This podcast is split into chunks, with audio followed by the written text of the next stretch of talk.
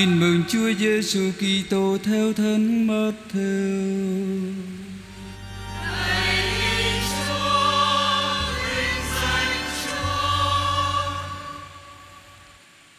Khi ấy, nghe tin Đức Giêsu đã làm cho nhóm Sa đốc phải câm miệng, thì những người Pha-ri-sêu họp nhau lại. Rồi một người thông luật trong nhóm hỏi Đức Giêsu để thử người rằng: Thưa thầy, trong sách luật Mô-sê, điều răn nào là điều răn trọng nhất? Đức Giêsu đáp: Ngươi phải yêu mến Đức Chúa, Thiên Chúa của ngươi, hết lòng, hết linh hồn và hết trí khôn ngươi.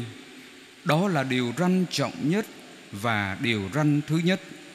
Còn điều răn thứ hai cũng giống điều răn ấy là: Ngươi phải yêu người thân cận như chính mình. Tất cả luật Mô-sê và các sách ngôn sứ đều tùy thuộc vào hai điều răn ấy. Đó là lời Chúa.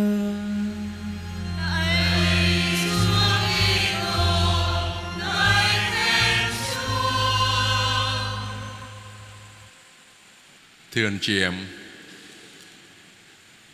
tôi xin chia sẻ với anh chị em bốn điểm trong phần phụ du lời Chúa của ngày Chủ nhật ba mươi thường niên năm A hôm nay. Điểm thứ nhất là bài đọc một, trích từ sách Xuất hành chương hai mươi hai câu hai mươi cho đến hai mươi sáu.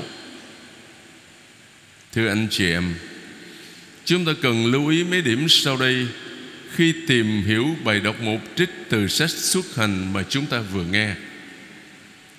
Điểm thứ nhất, không phải ông Mô-sê đã truyền đạt cho dân Israel một lần duy nhất tất cả mọi luật lệ chúng ta thấy tập trung trong sách Xuất hành đâu.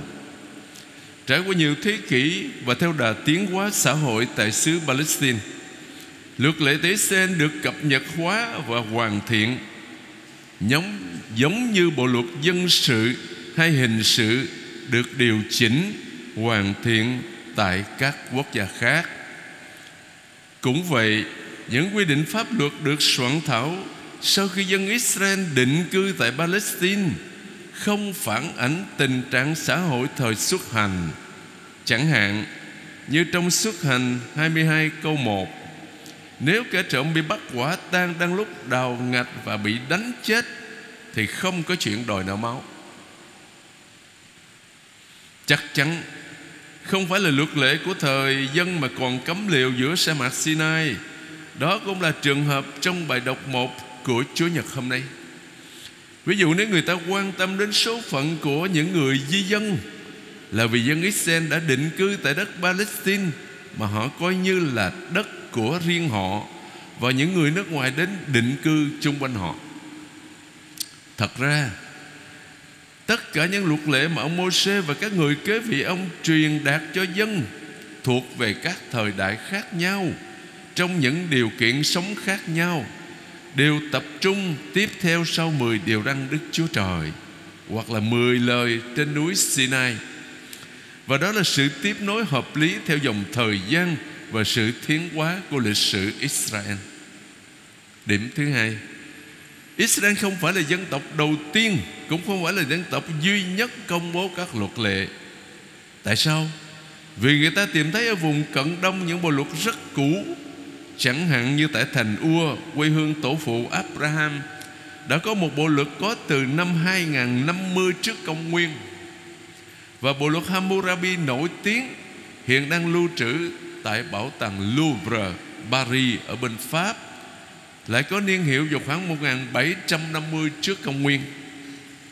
Tất cả mọi bộ luật đều có điểm chung, kể cả những trường hợp riêng biệt cụ thể, chẳng hạn như nếu ngươi cho một người nghèo vay tiền đó, nếu ngươi giữ áo choàng của người khác làm đồ cầm. Tuy nhiên điều thú vị đối với chúng ta đó là tính cách mới mẻ mà luật Israel mang đến cho các dân tộc láng giềng.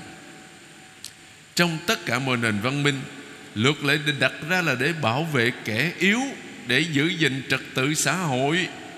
Do đó không có gì ngạc nhiên khi luật Israel cũng như luật pháp của các quốc gia khác bảo vệ lợi ích của các bà quá và trẻ mồ côi, người di dân, kẻ vay nợ. Nhưng điều mới mẻ ở đây là nền tảng của lề luật. Nền tảng của lề luật Israel đó là sự giải thoát khỏi Ai Cập, hay chính xác hơn là hai kinh nghiệm về ách nô lệ Ai Cập và việc Đức Chúa giải thoát dân Israel khỏi ách nô lệ đó. Và bởi vì Thiên Chúa mặc khải là đấng nghe tiếng dân chúng bị áp bức đang kêu khóc, nên trao tặng cho họ tự do và phẩm giá.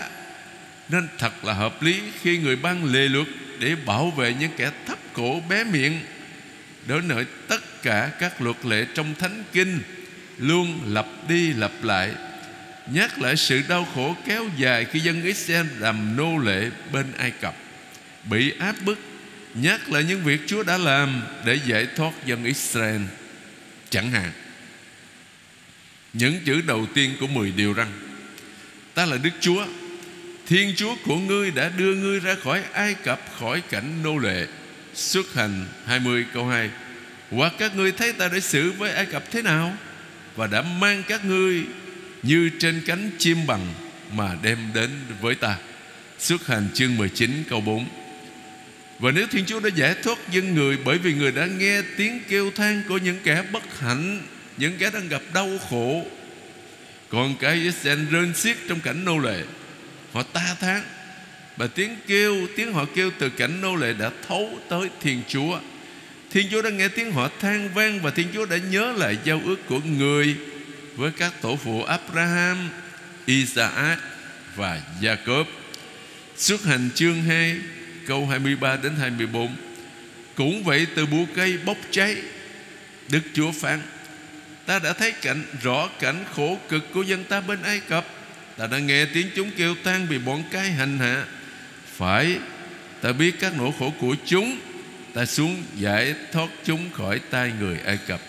Xuất hành chương ba câu bảy kể lại việc ông Mô-sê đi chăn chiên ở chân núi Horeb, và Chúa hiện ra trong bụi gai bốc cháy để sai ông đi đến với Pharaon là vua Ai Cập để đưa dân của người ra khỏi ách nô lệ đó. Đó là nền tảng mọi luật lệ của Israel. Thiên Chúa nghe tiếng kêu than của những kẻ đang bị áp bức trong cảnh nô lệ bên Ai Cập. Người biết những nỗi đau khổ của họ và bảo vệ họ, vì người giống nhân từ. Câu cuối cùng của bài đọc một hôm nay xác nhận cho chúng ta điều đó: Chúa là đấng nhân từ. Đối với dân tộc đã có kinh nghiệm về nỗi khổ nhục, không khó để đặt mình vào vị trí của những kẻ bị tủi nhục. Người ngoại kiều, ngươi không được ngược đãi và áp bức, vì chính các ngươi đã là ngoại kiều ở đất Ai Cập. Đó là điều bài đọc một hôm nay nhấn mạnh.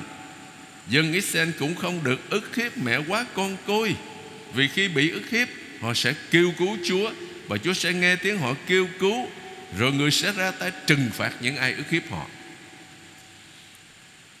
Thiên Chúa luôn quan tâm và bênh vực những kẻ thấp cổ bé miệng. Chúng ta cũng hãy noi gương người mà tận tình giúp đỡ những ai đang gặp thử thách gian nan ở trong cuộc sống thường ngày. Chúng ta bước sang điểm thứ hai, đáp ca Thánh Vịnh mười bảy. Khi đọc Thánh Vịnh này, ta có thể nói lịch sử luôn được lặp lại. Một cá nhân có niềm tin như vua David, hay là toàn thể một dân tộc như dân tộc Israel đó, đều có thể hô vang niềm xác tín của mình: Con yêu mến Ngài, lạy Chúa là đấng giải thoát con. Đó chính là nội dung của đức tin, xác tín rằng Thiên Chúa yêu thương từng người chúng ta và cho chúng ta được hưởng tự do và hạnh phúc. Về vấn đề này đó, vua David trải qua những kinh nghiệm cụ thể nhất, bị vua Sa-ul coi là địch thủ và tìm đủ mọi cách để hãm hại, nhưng David đã được Chúa giải thoát khỏi mọi sự dữ. Sách Samuel quyển thứ hai cho ta biết David đã hát Thánh Vịnh này để tạ ơn Thiên Chúa đã cứu thoát ông khỏi mọi địch thù, bắt đầu là vua Sa-ul. Nếu đọc chương hai mươi hai của sách Samuel quyển thứ hai đó, ta thấy nội dung giống hệt như Thánh Vịnh mười bảy chúng ta vừa nghe một ca viên hát. Chúng ta cũng biết rằng cuộc đời của vua David là một chuỗi dài các trận đánh và chiến thắng.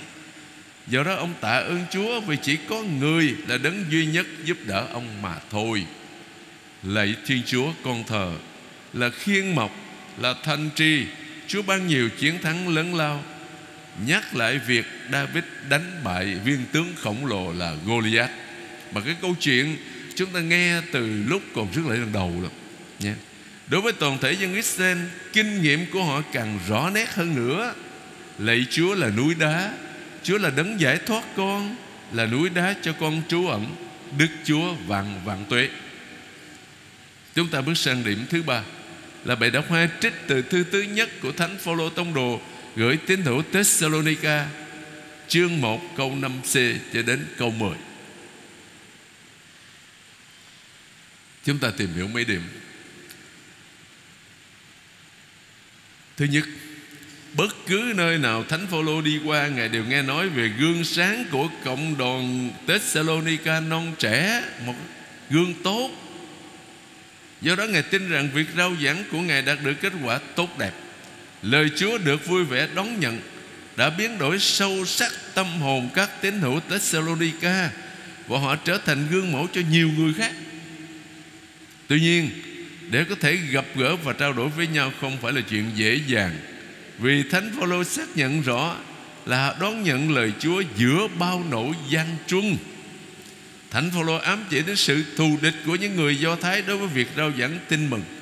Chính các ông Phaolô nè, Silvano nè và Timôthê đã là những người đầu tiên có kinh nghiệm về việc từ chối đón nhận tin mừng của những người mà các ông dành ưu tiên cho họ. Bây giờ thì cộng đoàn Thessalonica bị bách hại, nhưng họ đã đứng vững.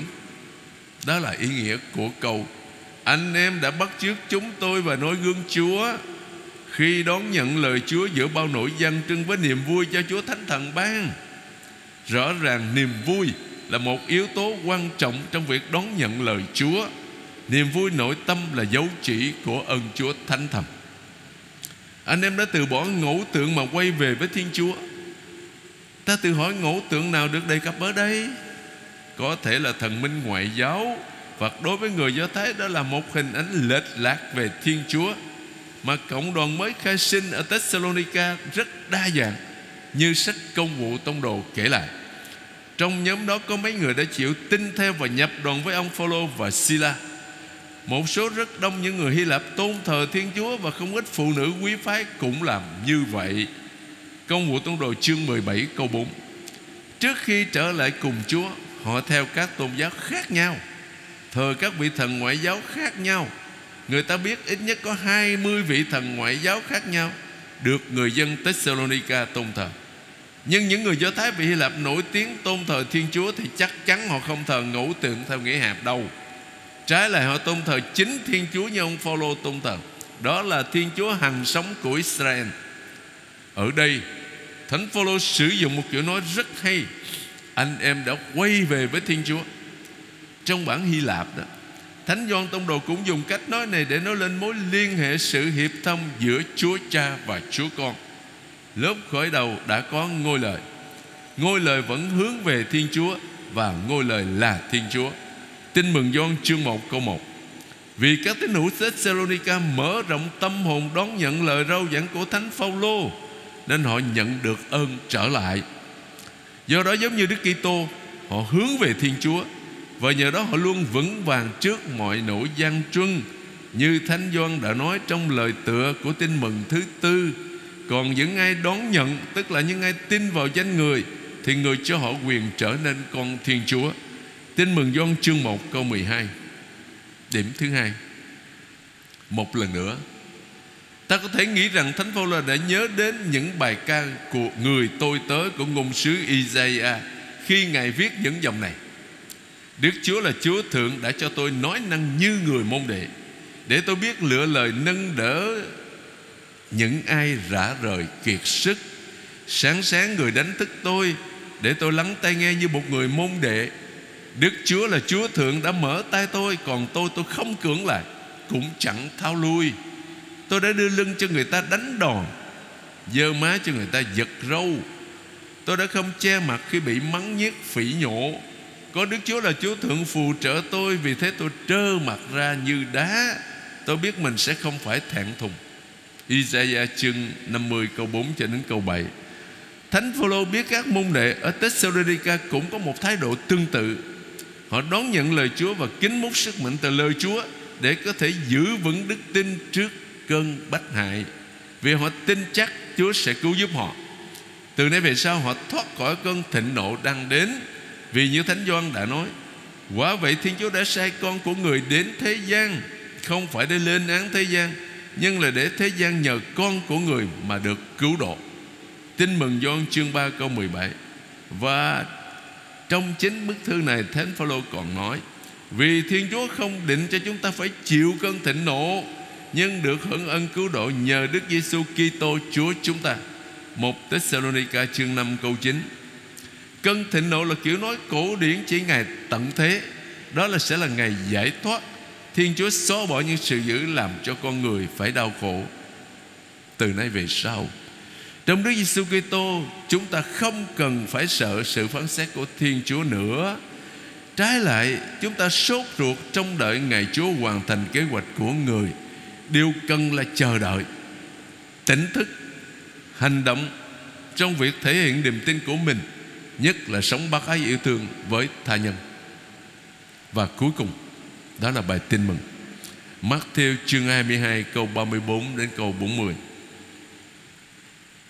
Rõ ràng là không có gì mới trong câu Chúa Giêsu trả lời cho nhóm Pha-ri-sêu hết. Ta biết rõ hai điều răn này đều có ghi trong luật của Israel: anh em hãy yêu mến Đức Chúa của anh em, anh em hãy yêu mến tha nhân, anh em hãy yêu mến Đức Chúa Thiên Chúa của anh em hết lòng, hết dạ, hết sức của anh em. Đệ như luật chương sáu đấy. Đó là một phần của lời tuyên xưng đức tin của Do Thái giáo, tức là kinh Shema của Israel. Riêng về điều luật ngươi phải yêu đồng loại như chính mình đã được ghi trong sách Lê-vi chương mười chín câu mười tám.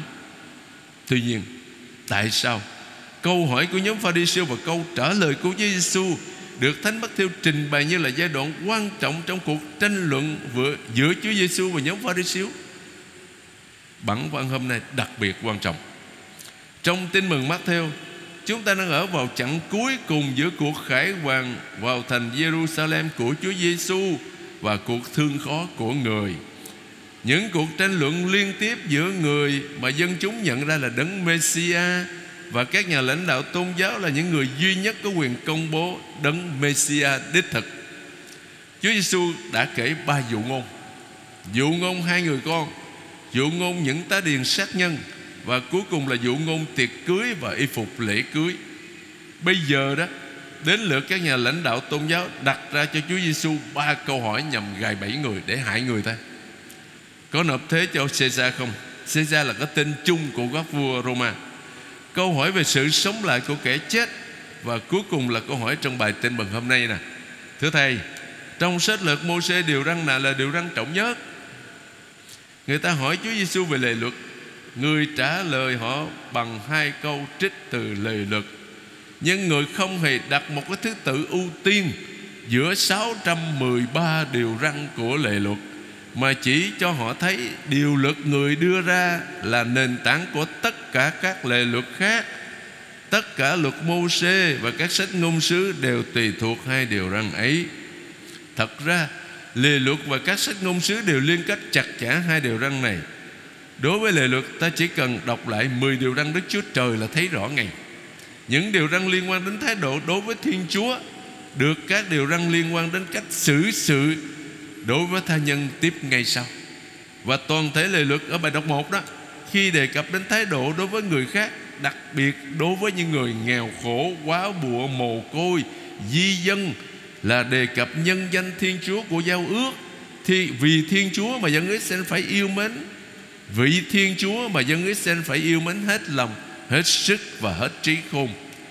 Đối với các ngôn sứ, các ngài chỉ nhắc lại sự liên hệ giữa hai điều răn, chẳng hạn như ngôn sứ Isaiah nói: cách ăn chay mà ta ưa thích chẳng phải là thế này sao? Mở xiềng xích bảo tàng, tháo gông cùm trói buộc, trả tự do cho người bị áp bức, đập tan mọi gông cùm, chẳng phải là chia cơm cho người đói, ở Isaiah chương năm mươi tám câu sáu. Hay là ngôn sứ Mì Kha hỏi người: bạn đã được nói cho hay điều nào là điều tốt, điều nào Đức Chúa đòi hỏi bạn? Đó là thực thi công bằng, quý yêu nhân nghĩa và khiêm nhường bước đi với Thiên Chúa của bạn. Mì Kha chương sáu câu tám. Tóm lại, trong lời luật cũng như trong sách các ngôn sứ, bài đọc cái bài học quan trọng đó là nếu bạn muốn làm con Thiên Chúa, là đấng đã giải thoát bạn khỏi mọi sự dữ, thì đến lượt bạn cũng phải làm như vậy, giúp người khác thoát khỏi mọi gian truân thử thách, mọi khổ đau trong cuộc sống thường ngày. Điểm thứ ba, chắc chắn người Pha-ri-sêu đồng ý với Chúa Giêsu về các điều răn trên đã được ghi trong Lời Luật. Vậy tại sao họ lại đặt còn đặt ra câu hỏi trên nói trên? Chúng ta thấy có hai lý do. Thứ nhất, cần phải thoát khỏi tinh thần vụ luật. Người Pha-ri-sêu tranh cãi rất lâu xem điều răn nào là quan trọng nhất. Khi có cuộc xung đột giữa các bổn phận đó, thì cần phải có thứ tự ưu tiên trong việc tuân giữ các điều răn. Câu hỏi của họ nhắm đến mục tiêu đó.